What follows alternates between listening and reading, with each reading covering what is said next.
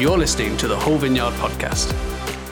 To find out more about the Hull Vineyard Church, go to hullvineyard.co.uk. We are now going to hear from our senior pastor, John Clark, of week two of the vision. I want to encourage you to um, ready your heart, grab a notepad and pen, grab a Bible, and, uh, and get ready for what God is going to say to us through John this morning.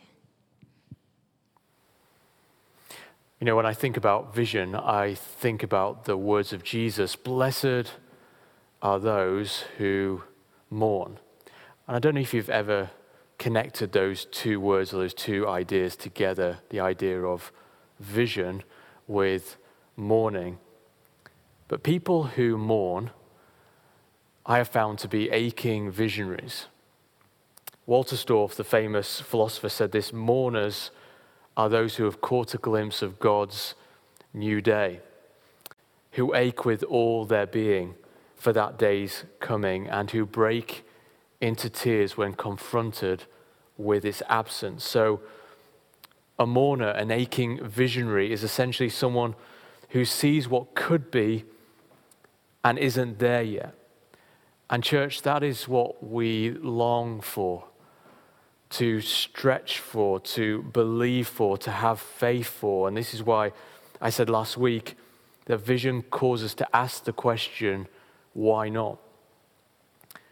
And for some of us today, if we were to be really honest with ourselves for a moment, have some self reflection and consult our own hearts, maybe we find in this last year, we find a little bit of indifference, we find some disappointment, we find some distraction. Or maybe we have discovered, and if we look deep enough, we will find that actually the hardship of this last year has formed some vision and some mourning and some longing and some aching in our hearts. And God is inviting us afresh to mourn with Him. And you find this, don't you, in pretty much every single book of the Bible. You see it in the account of Moses and story of Nehemiah and Habakkuk and with Jesus and with Paul and with the early church. And you see this deep dissatisfaction with the status quo. And a vision is more than just a dream, it's more than just a good idea, because that is often marked by what should be done or could be done as opposed to what must be done. It's more like an inner conviction. It lays hold of you rather than you laying hold of it. Maybe for you today, it's in the whole area of kids, or the elderly, or the marginalized, the forgotten, youth, the church, the UK, other nations, the area of health and business, racial injustice, widows, orphans, mental health the environment. But vision isn't just about what we see or ache over or mourn with God about, but it's something that we actually do something about. And so for Joni and I today, we want to again release and we want to encourage you once again to go after the vision that God has laid on your heart this year. Because a post COVID world will need a church, the whole church, every single one of us to fulfill the call of God upon our lives, to step into the potential that lay so often dormant and to extend the kingdom of God. You know, I love what I read recently about an estate in West Sussex. In 2001, after years of intensively farming the land, they were struggling financially and were at the end of themselves. So they embarked on this project called rewilding, where you just let everything grow and you don't farm the land. And what they found was just this incredible life began to reappear. Extremely rare species like nightingales and purple emperor butterflies, and all these beautiful things began to grow. It became incredibly popular, and people started to visit, and they made more money than they were previously making, and many other farms have now set upon similar rewilding projects. I think the church needs a rewilding project. And as I shared last week, and we gave thanks to God for the last year, we have begun to see a rewilding project happen, and beautiful things are beginning to emerge. But this is just the beginning. But dot to dot connections are starting to happen. God incidences are appearing, multiplication is happening. We are being surprised in all sorts of places with what God is doing among us. And our longing and our mourning has led us to this overarching vision of home as a church for our city. We want to see people radically returning to the heart of God and to God as home. We want to see our church family and community be an authentic expression of home. We want to create room and indeed create rooms in our city and beyond to welcome people home. And so we're going to be doing a few things to strengthen our vision of home in the next year. A few practical ways that we're going to do to achieve that. We're first of all going to renovate our cafe. Uh, we want people to come here, and as soon as they enter through our church doors, as we begin to return is that we want people to feel at home. We want people to sense the welcome of the kingdom and the warmth of our community. And not only are we going to enjoy this, but I think about all the ministry opportunities that we have got and will expand in the future. I just think about a mum or a dad who comes for a grow baby appointment to pick up a pram. And we get to invite them just to come into our cafe to grab a, a, a sofa and just have a cappuccino, and we get to engage with them and to listen to their story and to take time to share the gospel with them and to pray with them. All the incredible opportunities we will be able to have. So, we want to renovate the cafe. We want to uh, build a playground and create outside space. Again, to expand our area of growth and what God seems to be on, to strengthen home, uh, to create space, and to, real, to really be a blessing to our community. And again, someone comes along for some kind of appointment, some expression of our compassion ministries and that reach. And we're able to allow the kids just to go and have some fun in the playground, allow uh, the, the parents to come and have a coffee and sit outside. And so we want to build some outside facilities and space we're going to build a new child check in system, which is going to be just awesome. And we've been doing lots of investment, and I'm sure we're going to continue in the whole area of making the physical, as it were, the best representation of our church culture of welcoming people home. It's more than a sign on the door, it has to be the essence of who we are.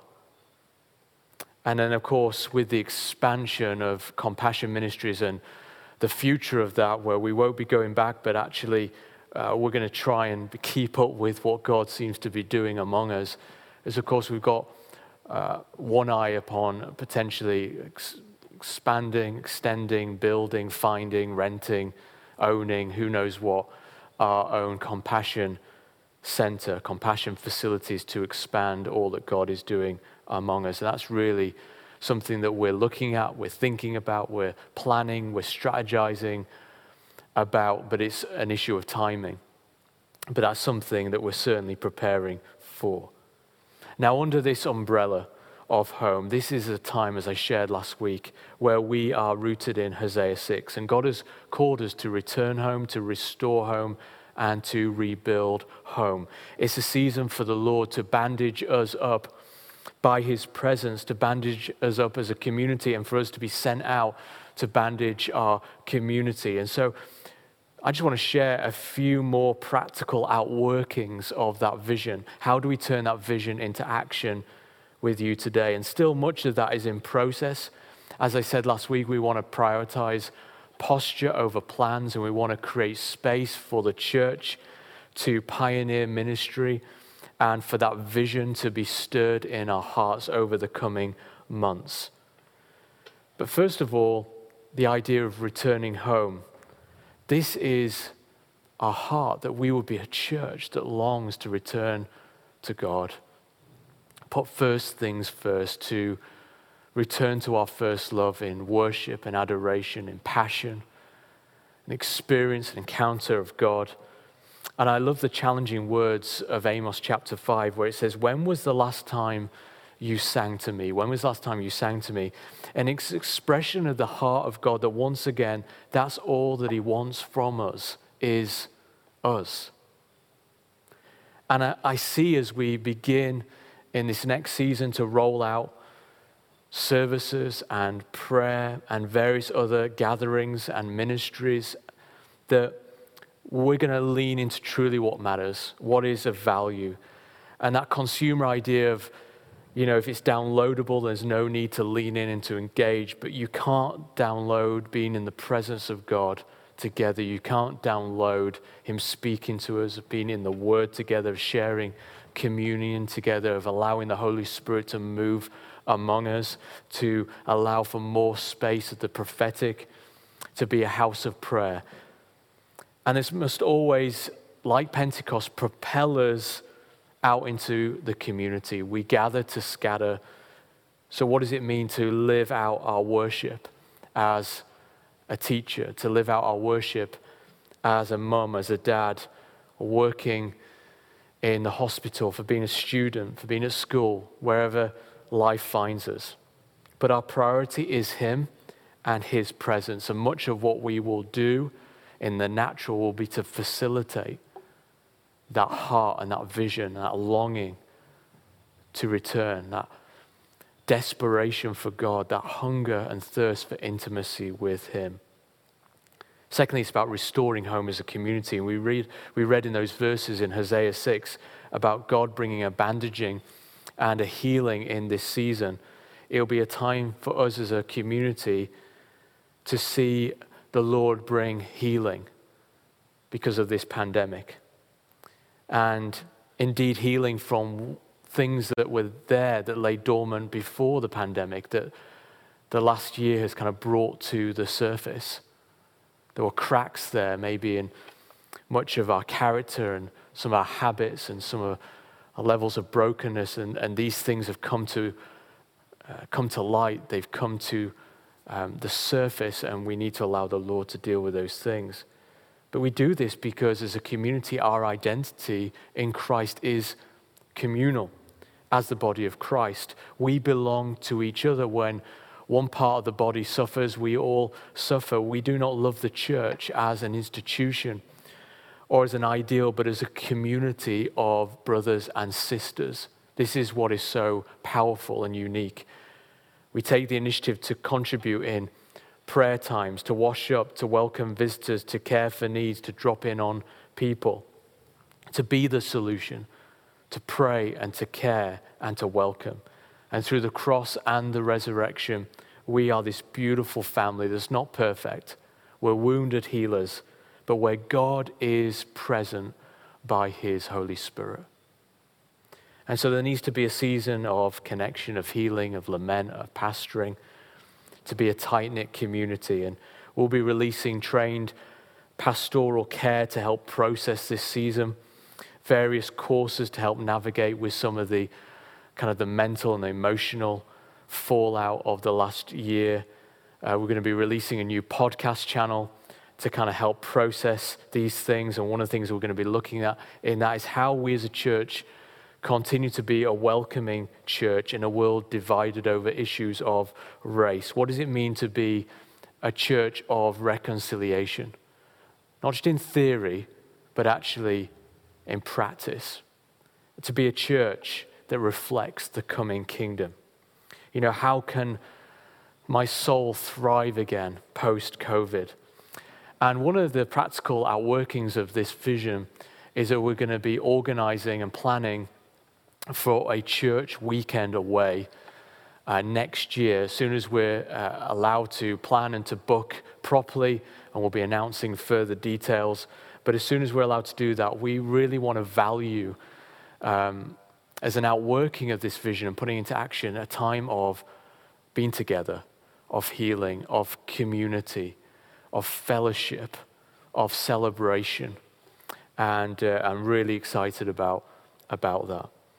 And as we think about returning to levels of regular rhythms, if you like, you know, I, I just want to reflect on something that happened to me many years ago when I returned from my gap year away.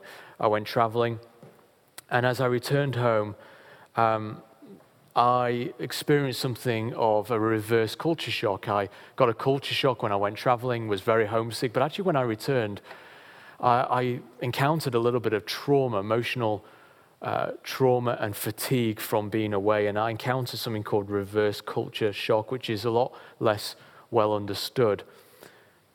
Because the essence of home, in terms of our own lives, in terms of the church, can be described with kind of key elements of familiar places and familiar people and routines and predictable patterns of interaction and these ingredients and these elements bring about trust and they bring about understanding and security and safety and belonging. And what has happened in the pandemic is that a lot of that has been turned upside down, and many of us have felt levels of insecurity and uncertainty and anxiety that we may never have experienced before. So, as we begin to think about returning home, if you like, we need to have grace for one another in this season pastorally. And this is part and parcel of the bandaging and healing that God will bring. Yes, there will be a honeymoon period of celebration and excitement, being able to kind of get back to levels of normality and familiarity that bring levels of um, security and uh, peace in our lives. But, you know, there'll be times of disappointment and disillusionment. We'll realize that circumstances have changed. There's a new normal that we have changed, that other people have changed. There'll be a readjustment. People will process this in different ways and at different speeds. There'll be different stages of reentry for those who have been homeschooling, for those who have been uh, key workers in this time, for retired folk, for those who have lost loved ones. It will be a real period of readjustment. And we need to be sensitive to other people's journeys and allow them to outwork their own story and to wrestle with meaning and purpose and a time of just reflection and being the church and listening and supporting and praying for one another. Finally, rebuilding. The call outwards is to call people home and bandage the wounded of our city.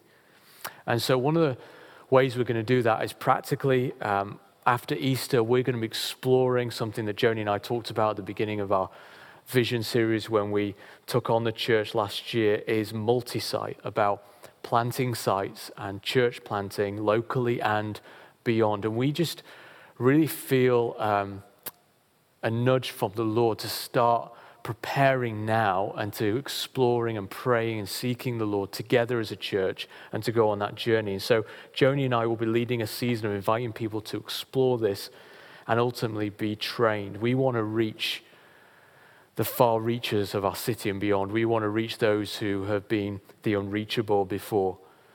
And we've got to go. We've got to obey the Great Commission. We've got to go. And so, if that is of interest to you, and uh, we got to share some of this with our leaders last week. And, um, and already people are saying, I'd love to go on that journey. Can I come on that journey of just praying and seeking the Lord and getting a map out and seeing, God, what are you saying to us as a church? And indeed, internationally, we've got, and I'm not going to spoil it now, but we've got an awesome couple, Jed and Kim, um, who will be sharing with us in a couple of weeks about helping uh, how the, their ministry of helping people in the Ukraine. And we're going to hear their story, and we're looking forward to growing and building a partnership with them. We're talking about how we can connect with refugees, about how we can be a home and a place for leadership, for people from all ethnicities and backgrounds and locations and socioeconomic status, people who really reflect our city.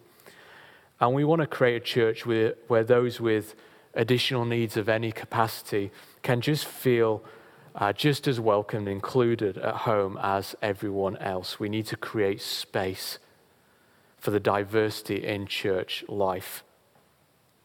Now, regarding compassion, we've talked a lot about this, and so it's not a change of direction, but a continuation and an expansion of bandaging the city up because we are marked with compassion in this season.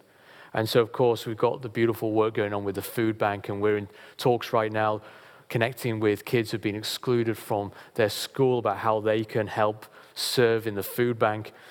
Connecting dots, we've got the growth of Grow Baby and just new opportunities all the time. We've had a, an opportunity just on our desk this week about launching that in a, a new place, uh, multiplying that, about helping people with uh, finances and getting out of debt and job loss in a post COVID world. It's about creating grace outposts. And we, we want you guys to be involved in that, not just serving, but leading and with what's in your heart and your mourning and your aching to communicate and to share what you sense God is saying to you and us.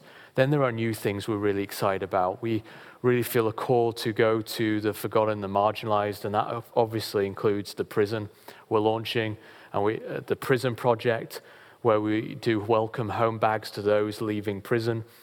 Uh, new processes and systems for connecting with ex offenders and helping them to find home, and doing assemblies and services launching in autumn in Hull Prison. We're also launching something called Flourish, and this is working with vulnerable women and those journeying out of prostitution and drug addiction. And we have the absolute joy to serve and step up with our partnership with Lighthouse, uh, with doing all sorts of different things, but just things like blessing brothels and house renovations and, and so many more unique projects. And of course, the school meal project, which we believe isn't just a one off, but actually, this is what we're hoping and strategizing and f- hoping to finance is to be an ongoing ministry under the umbrella of compassion and bringing hope to our city. And one of the ways God clearly spoke to us about, and we're seeing in increasing ways, is in the whole area of partnership. Of partnership. And we've seen about nine schools partner with us. Uh, just this morning, our team have been recording online assemblies for Easter reaching literally thousands of kids in our city. Uh, we're partnering with charities such as Emmaus, with Pause, which is connecting with women and children in foster care, with the Domestic Abuse Partnership, with the Hull Food Partnership, and so many different partnerships that are springing up. And then, of course, as we bandage the city, we think about the significance in this season of Alpha Online and of course, we will do Alpha in person again, but also it's a great opportunity to continue doing things online because so many people have said to us, look, we would not have done this if it meant coming to church. And so uh, we're looking forward to launching both in person and online Alpha courses in the future because the future of the church will be a hybrid of in person and online. So we're believing church, and we just mentioned a few things to kind of whet your appetite and kind of keep you in the loop, but we're believing for the spring rains to be upon us. We sense collectively that there's another gear that's about to be uh, shifted for us in the next couple of months. And just to close, Joni and I uh, last week had a little walk locally by the marina, and we visited, we really were keen to visit we love Hull so much, and we're keen to visit the new bridge on Castle Street. And it's really beautiful, very impressive. And it's interesting as we walked across the bridge, uh, we noticed a part of the marina that we've never ever noticed or even walked around, which is crazy. I've been here for over 20 years, and it's one of my favorite parts of the city. Joni and I had our wedding reception down there. And so it's one of our favorite places to go and have a coffee and to hang out and take some time out. And so it was really strange, but as we went across the bridge, we saw a new place.